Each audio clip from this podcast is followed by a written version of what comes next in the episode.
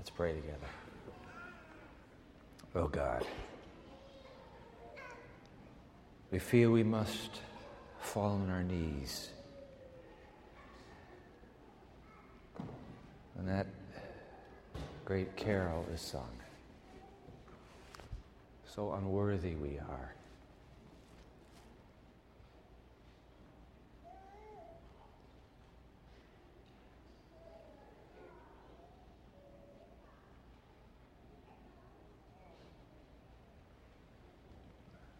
That you would care to come,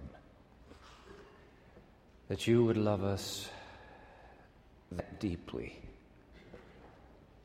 risking your entire kingdom to save the likes of us. We fall on our knees before you. We worship you. We adore you. We praise you. We call upon you. On this eve of a new year, yet uncharted, we call upon you. Journey with us, Holy Father, and Holy Christ, and Holy Spirit. Amen.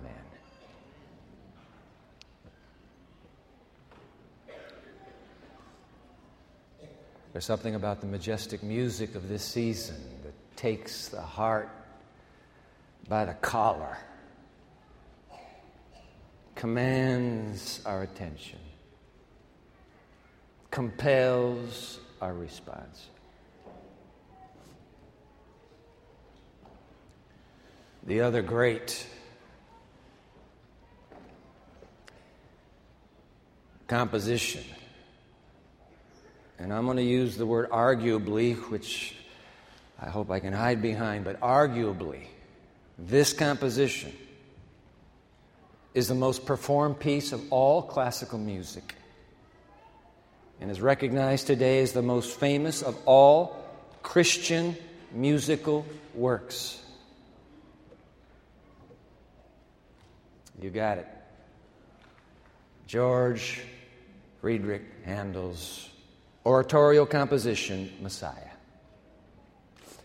I've heard bits and pieces of the story behind the composition of the Messiah, so I went to Google and I typed, I said, I, I asked Google, could you please give me a fuller account of how the Messiah was composed?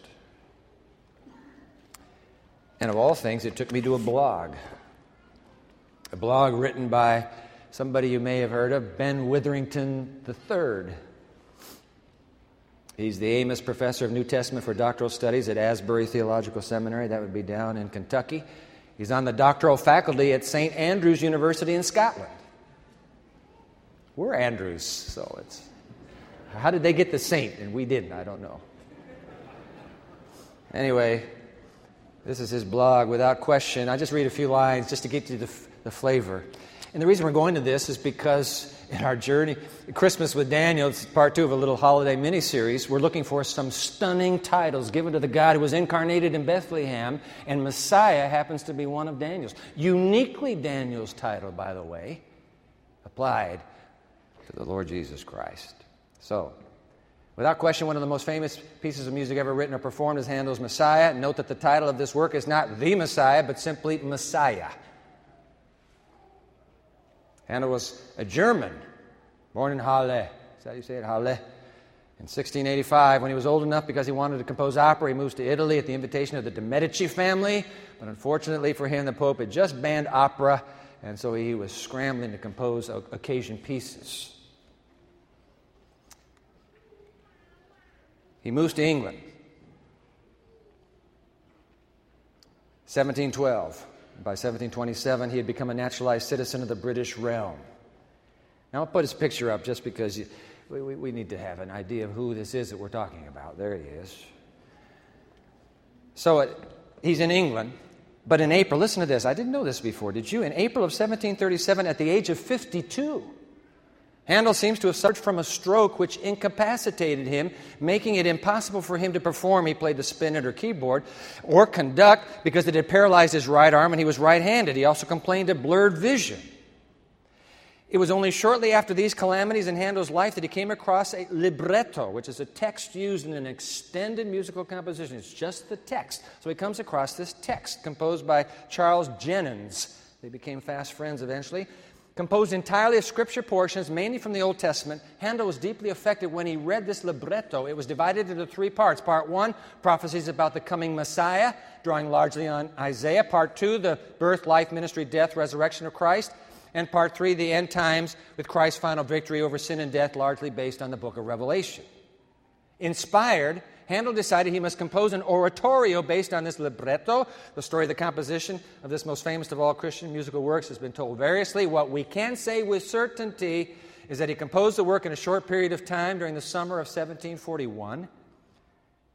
And when he got to the Hallelujah chorus, his assistant found him in tears, saying, I did think I saw heaven open and saw the very face of God. Work was first premiered during the Easter season, April 72. Interestingly enough, John Wesley was one of the ones who saw an early performance of this work. In his journal, Wesley commented, There were some parts that were affecting, but I doubt it has staying power. Witherington says it's a good thing Wesley didn't go into music. His brother Charles did, and Charles actually got to know Handel a bit before Handel died, visited in his London home on one occasion. Now, Final line here. Fortunately for Handel, King George of England decided that this work was worthy of being attended and supported, and this in turn led to one of the most interesting traditions connected to this masterpiece. You know it. When the Hallelujah chorus began to play in the performance the king attended, he abruptly stood up, apparently, as I have indicating, he recognized that Christ was the King of Kings now, it was normal protocol that if the king stood at any time, no one in his presence sat, and so the entire audience stood for the performance of the Hallelujah chorus. This tradition has been maintained even until today. Handel could never have anticipated that his work would become perhaps the most performed piece of classical music in all of history. All to the glory of Christ, Wikipedia tells us that his, on his autographed copy, at the very end, he inscribes the letters SDG Soli Deo Gloria. To God alone, the glory.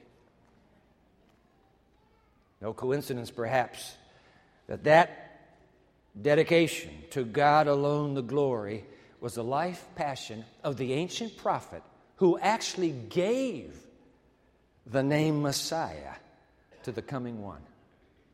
Messiah only appears twice in the Old Testament. The name in the English only appears twice in the Old Testament, both times at the hand of Daniel.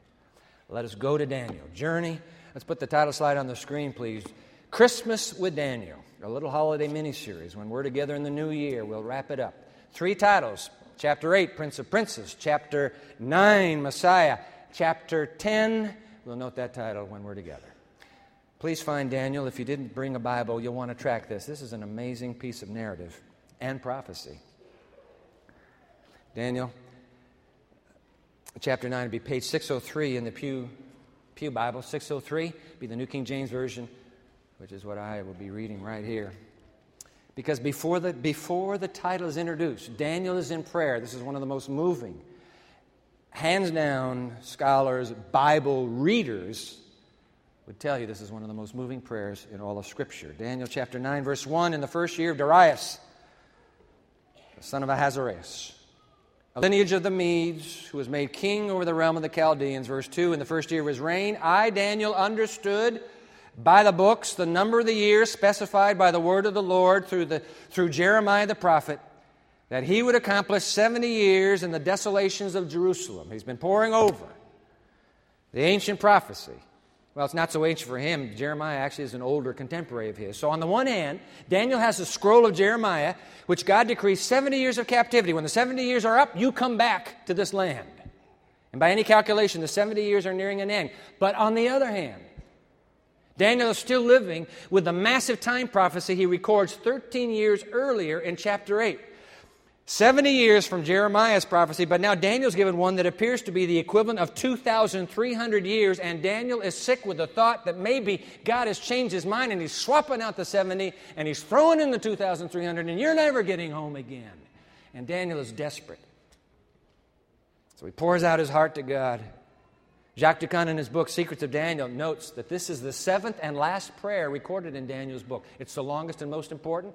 This is the prayer this chapter introduces for the first time and the last time the covenant name of God, Yahweh, and it will be used seven times in this chapter alone. Only this chapter in the book of Daniel. So let's keep going. The prayer, verse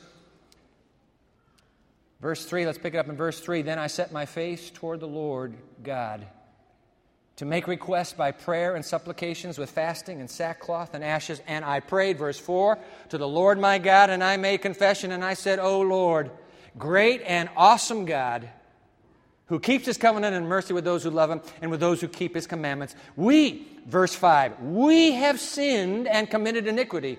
We have done wickedly and rebelled, even by departing from your precepts and your judgments. Can you believe that? Daniel's prayer is a classic demonstration of what's called collective repentance, corporate repentance. He uses intentionally the first person plural pronoun, we. And by the way, this is Daniel, of whose life record there is not a single moral taint or hint of any ethical deviance. He's the most sinless life we can find in all of Scripture outside of the Lord Jesus himself. This is Daniel who says, We have sinned identifying himself powerfully with Israel. We have fallen. I have a friend who's, who's also a pastor who says, You know what, Dwight, the day's coming when we, our little community of faith, is going to be drawn into this collective repentance, this, this, this corporate repenting, just like Daniel, for our own covenant breaking, as it were. Now, that would, that would have to be a radical repentance today. I mean, this is the age where nobody's culpable. Not me, it's my parents. That's why I turned out this way. It's my psychiatrist who set me on the wrong path. It's the school, it's the church. Nobody's culpable. That would be some prayer to pray, wouldn't it? A prayer of repentance. Wow. Oh, look at, I can't read the whole prayer, but drop down to verse 8. Oh Lord, to us, to us belongs shame of face, to our kings, our princes, and our fathers and mothers, because we have sinned against you. Verse 9. To the Lord our God belong mercy and forgiveness, though we have rebelled against him. Now drop down to verse 16. O Lord, according to all your righteousness, I pray, let your anger and your fury be turned away from your city, Jerusalem, your holy mountain, because for our sins and for the iniquities of our fathers, Jerusalem and your people are a reproach to all those around us. Now, therefore, our God, hear the prayer of your servant and his supplications, and for the Lord's sake, cause your face to shine on your sanctuary, which is desolate right now. Verse 18, Oh my God, incline your ear and hear, open your eyes and see our desolations in the city which is called by your name. Or we do not present our supplications before you because of our righteous deeds. No, for we do not, but because of your great mercies. Final line, Oh Lord, hear. Oh Lord, forgive. Oh Lord, listen and act. Do not delay for your own sake, my God, for your city and your people are called by your name. Thus concludes one of the greatest prayers ever recorded in sacred literature. And it's the prayer for collective repentance from one whose life is utterly faultless. Apparently, that line in Steps to Christ is absolutely true. Can I put it on the screen for you? You remember this line, Steps to Christ? The closer you come to Jesus, the more faulty you will appear in your own eyes, for your vision will be clearer, and your imperfections will be seen in broad and distinct contrast to His perfect nature. You know what? Apparently, Daniel got very close to God because his faults are front and center in that passionate prayer. Verse 20. Now, here it goes. The plot thickens. Now, while I was speaking, praying, and confessing my sin and the sin of my people Israel, and presenting my supplication before the Lord my God for the holy mountain of my God, yes, verse 21, while I was, while I was, excuse me, while I was speaking in prayer, Hold it right there. I want you to see that line. Because there's some of us who are absolutely convinced that our prayers keep bouncing off the dome of heaven or the ceiling above our heads, especially at Christmas time. When everyone else seems so happy and contented. Man, look, look, everybody's so happy. Why is everybody so contented? Look at my life. Our own despair grows. Our discouragement deepens. Depression sets in. God obviously is not hearing and answering my prayers this Christmas. My friend, the story of Daniel graphically, as a pictorial reminder, tells us that God's promise to Isaiah, in fact, is true. Remember these, these words? I put it up on the screen for you. Remember Isaiah 65, 25? God says, Before they call, I will answer, and while they are still speaking, I will hear. Which, of course, doesn't mean that every time you pray, there, there, there is an obvious, instantaneous, empirically measurable, quantifiable response. Listen to Jesus praying, excuse me. Listen to Jesus praying in Gethsemane. He goes on praying, he can't, he's not getting an answer. Listen to him praying on Calvary. There's no answer, nothing quantifiable, bouncing off the ceiling, as it were. What this narrative reveals is that no sooner does a prayer leave the lips of a child of God than that it strikes a responsive chord. This is the point. It strikes a responsive chord immediately, whether you have an answer or not. A chord in the heart of the Father of this universe. Just like that, that prayer, ching, grabs that heart. Wow, you were still speaking, Daniel. Your prayer struck the throne of heaven. The very act of praying, by the way, is an answer to his prayer to engage with you. You say, Dwight, I'm, I'm going to quit praying. I'm not getting anything. No, the very act of your praying, you're engage, God, that God is reaching out to you to engage you. Your praying is drawing you to Jesus. The very act of asking is drawing you to the, to the Savior. Don't quit praying. Well, I'm, I'm sick and tired of it. everybody else gets answers. I don't. No, keep praying. It's drawing you, it's drawing you in. He's the one who's engendering the prayer. Keep praying, girl. Boy, keep praying. It's getting answered. You don't know why I need you to pray this prayer. It's getting answered. Steps to Christ again. I love this. Look at this. Isn't this great? Keep your wants, joys, your sorrows, your cares, and your fears before God. You cannot burden Him. Beautiful. You cannot weary Him. Just keep asking. I don't get, I'm not getting anything, Dwight. Just keep asking. Take to him everything that perplexes the mind. Nothing is too great for him to bear, for he holds up worlds. He rules over all the affairs of the universe. Nothing that in any way concerns our peace is too small for him to notice. Nothing that concerns our peace. Keep praying. Just keep praying. And I love this last line. The relations between God and each soul are as distinct and full as though there were not another soul upon the earth to share his watch care, not another soul for whom he gave his beloved Son. I got to tell you, my friend, you are loved by God. Don't use answered or not answered as a barometer of how heaven feels how heaven regards you. That's what Gabriel, by the way, that's what Gabriel's trying to tell Daniel. Look at verse 21 again. Yes, this is Gabriel. Yes, while I was speaking in prayer, the man Gabriel, whom I had seen in the vision at the beginning, being caused to fly swiftly, reached me about the time of the evening offering. That would be about 3 o'clock in the afternoon. They're getting ready for, if Jerusalem were still functioning, it would be the time for the afternoon, evening oblation and offering. By the way, this is the same Gabriel we met last week. This is the Christmas angel Gabriel. This is the, this is the Gabriel who, as one commentator calls him, is the prime minister of the kingdom of heaven. In a parliamentary system, the king rules, but he appoints a prime minister. That prime minister is the representative of the king to all affairs in the kingdom. This is the highest created intelligence in the universe. And God has said, Gabriel, you go. You go to him. This is the Christmas angel. I love the Christmas angel. And did you notice this that every time he shows up in Luke in the Christmas story, he always has he has a little trademark opening statement.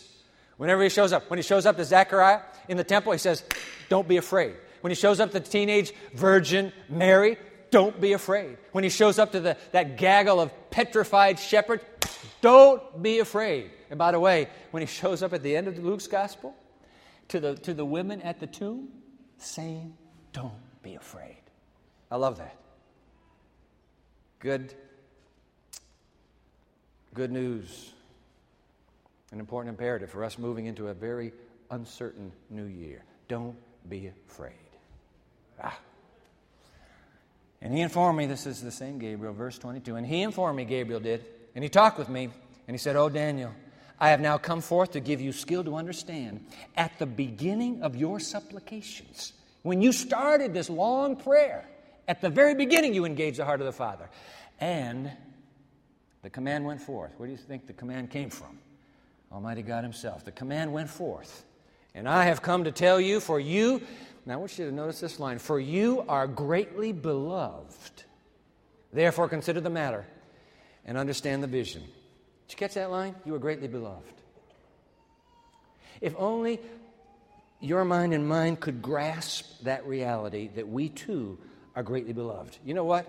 There would be no worry that would last. I mean, what would you be worried about? No lack that could not be filled, no future we could not face. You are greatly beloved. What do we just read? Put that line up again, please, from Steps to Christ. The relations between God and each soul are as distinct and full as though there were not another soul upon the earth to share his watch care, not another soul for whom he gave his beloved Son.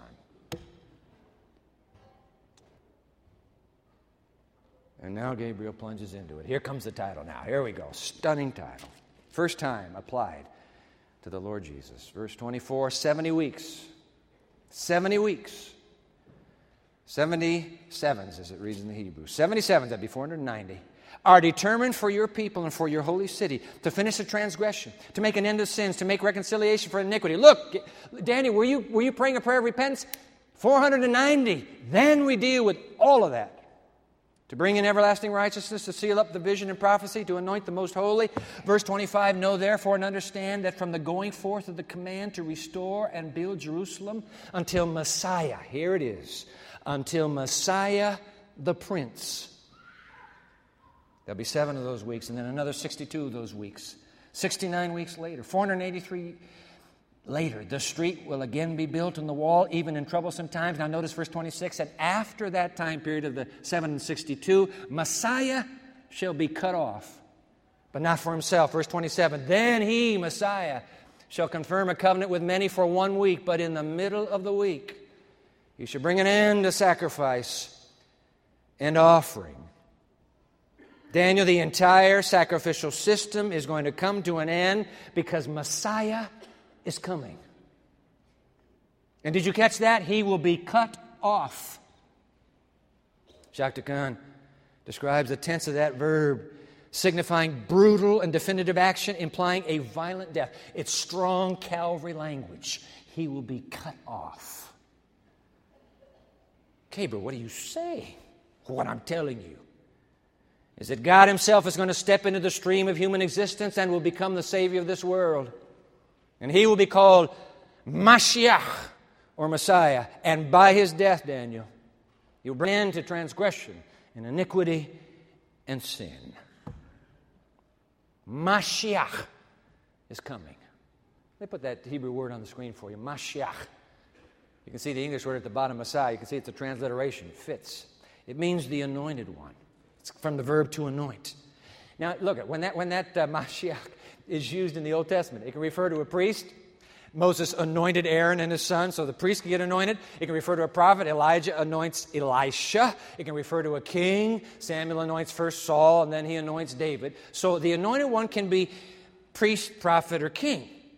But Gabriel obviously has not descended all the way from heaven to announce that there's going to be another anointed one that will show up one of these days. Are you kidding?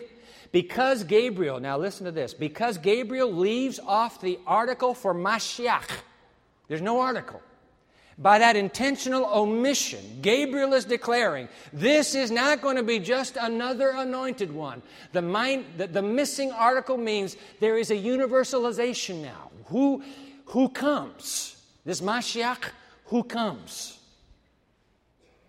will be priest, prophet, and king.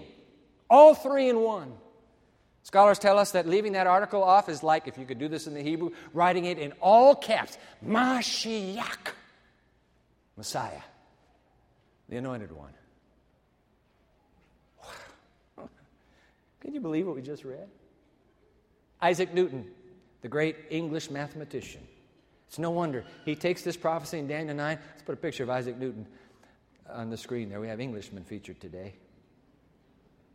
Isaac Newton. Do you know what he calls Daniel 9? The crown jewel of the Old Testament. The crown jewel.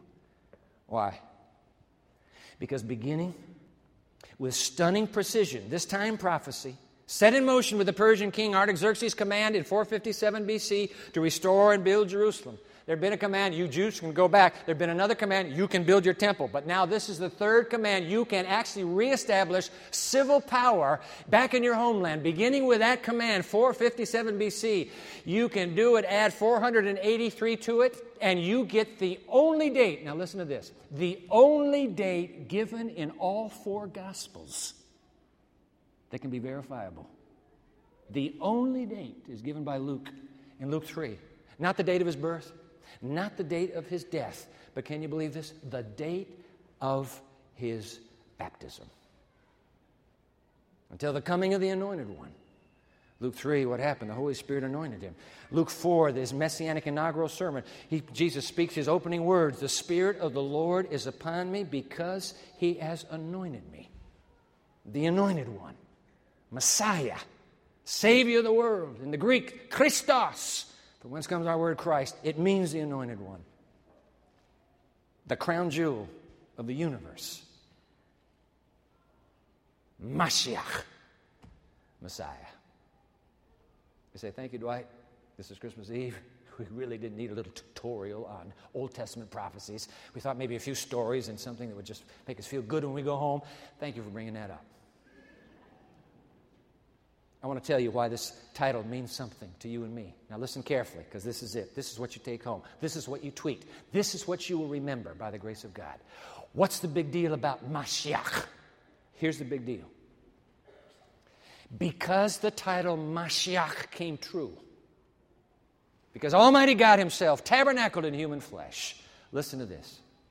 Because the title Mashiach is true, that means you and me, you and I are also, just like Daniel, greatly beloved today. That's the point.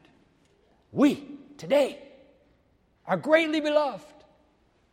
ah, come on, Dwight, how do you know? He's just saying that to Daniel because he lives his perfect life. Are you kidding? The fact that he came to earth is proof we are greatly loved. Henry, Henry uh, Gariepy, in his book, 100 Portraits of Christ, reports how James Irwin, commander for Apollo 15, you remember the Apollo missions to the moon? James Irwin, Apollo 15 commander, said he never felt closer to God than on a space flight. So he's a Christian. You didn't know that, James Irwin. He wanted to relate in this conversation that while walking on the moon, all right, so there is Commander James Irwin on the moon, the thought occurred to him that, quote, this was the greatest event in the history of the world man walking on the moon. That's pretty great. That's very great. And just like that, Irwin says, just like that, the Lord spoke to me. He said, No, Irwin, the greatest event in the history of the earth is not man walking on the moon, it is God walking on the earth. Whoa. He came.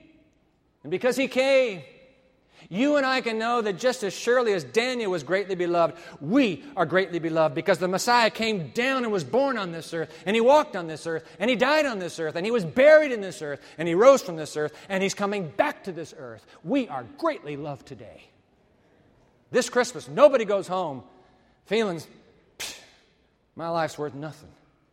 My prayers aren't being answered. I don't have family here. I'm lonely. Nobody cares. Nobody leaves this service today without at least being told. I hope by the Spirit who's speaking in your heart right now, you are greatly beloved. You are greatly beloved. Why do you think I came? I came because you are greatly beloved. Wow.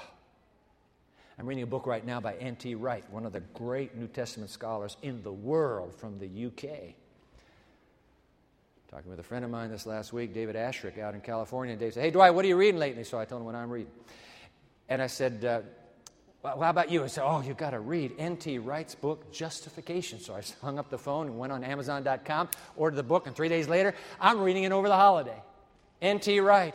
And so as I am, am plunging into this treatment, I came across these words describing God's love for this world, and I love this, and I'll put it on the screen for you. Look at this N.T. Wright, the great New Testament scholar, Englishman. The great story of Scripture from creation and covenant right on through to the New Jerusalem, the story of the entire Bible, is constantly about God's overflowing, generous, creative love. God's concern, if you like, for the flourishing and well being of everything else.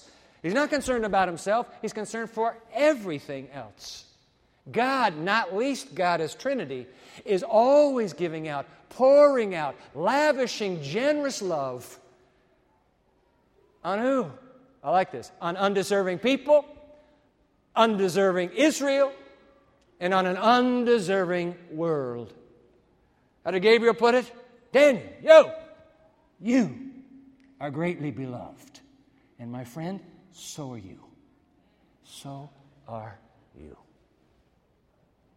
If only we knew just how deeply we were loved by the God of the universe at the end of this waning year and on the cusp of an uncharted new year, there would be no worry that could not be conquered. Didn't the Messiah, when he was here, didn't he say, hey, didn't the Messiah say something about, are not two sparrows sold for a farthing, a copper penny? It does not your Father observe every one of them? And are you not worth more than many sparrows? Didn't the Messiah say that? So, what is it that you're worrying about at the, at the twilight of this year? What is it that is eating your heart out? You are greatly beloved. Let that worry go. He's going to take care of you. He will take care of you. I tell you what, if you and I really believe, if we could just, if we could sense how deeply beloved we really are, there would be no lack that could not be filled. I mean, didn't the Messiah say, little children, little flock, it is the, des- it is the good desire of your Father in heaven to give you the entire kingdom. What is it you lack? He's going to give it to you. You may not get it all now, He's going to take care of you. I tell you what, if only we believed that we were deeply loved by the God of the universe at the end of this waning year, there would be no future we could not face. Did not the Messiah declare when he was among us, Do not worry about tomorrow, for lo, I am with you always. And by the way, I will come again and receive you to myself, that where I am, there you may be also. There's no future we need fear because of the Messiah. Oh, if only we really knew just how deeply we were really loved by God. Let me read one more line from Steps to Christ. The heart of God yearns over his earthly children with a love stronger than death. In giving up his son, he's poured out to us all heaven in one gift the Savior's life and death and intercession, the ministry of angels, the pleading of the Spirit, the Father working above and through all, the unceasing interest of heavenly beings. All are enlisted in behalf of yours and my redemption. You are greatly beloved, Gabriel declares to Daniel, and the Messiah promises to you and me. You are greatly beloved. What do you say to that? Oh, come on. Does it get any better than that? The King of the ages greatly loves me. Whoa. And because of that, this Christmas, we have every reason to face the new year with hope and confidence. That's what I say. We have every reason to face the new year with hope and confidence. Brennan Manning, in his wonderful book, Lion and Lamb, tells one of my favorite stories. I just love this story, always trying to find an excuse to share it, so let me share it with you. It was a day before Christmas little Richard Ballinger down in Anderson, South Carolina back in 1980. Little Richie, his mother, was busy wrapping packages, and she asked, in, in, her business, she asked her boy to polish her shoes. Soon, with a proud smile that only a seven year old can muster, he presented those shoes to his mother for inspection, and oh, my, she was so pleased that she gave him a quarter. This is 1980. On Christmas morning, mother is putting on her shoes, getting ready to go to church. When she notices a lump in one of her shoes, she takes the shoe off, she turns it upside down, and plop into her hand, she finds a quarter wrapped in paper. Written on the paper in a child's scrawl are these words I done it for love.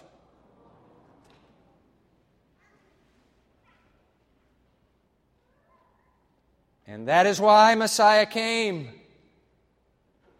Because you too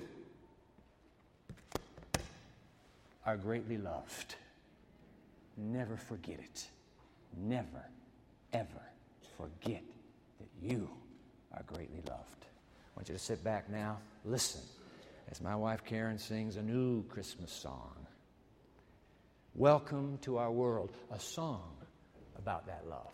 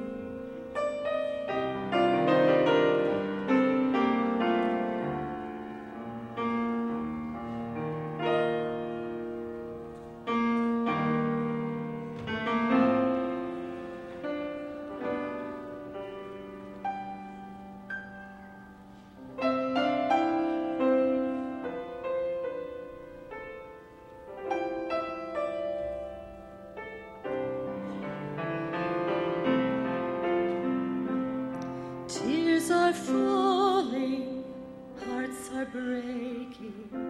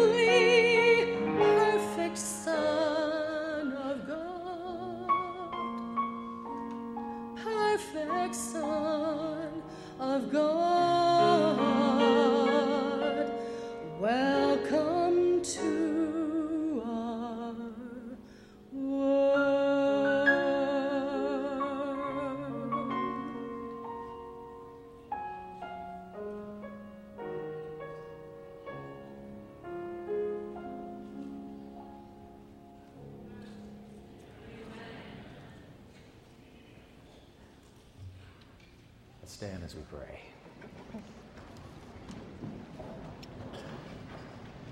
Oh, Father. Oh, God. Oh, Jesus. We love you. We love you because you first loved us. How you could look into our hearts, our lives this year, and yet declare we are greatly beloved is beyond us. The Calvary's nail prints upon the Messiah are an eloquent proof we are greatly loved. And so, Father, with that in our hearts, we move forth into our lives. Go with us. Love us as we love you every step of the way until Messiah comes again. And let this, this worship gathering be an unbroken circle when Messiah comes. Everyone here, please, dear Father, every family reunited, every circle unbroken, greatly loved to the end that is the beginning of forever. Till then, we love you and are grateful that you love us. In the name of Jesus, our Messiah. Amen.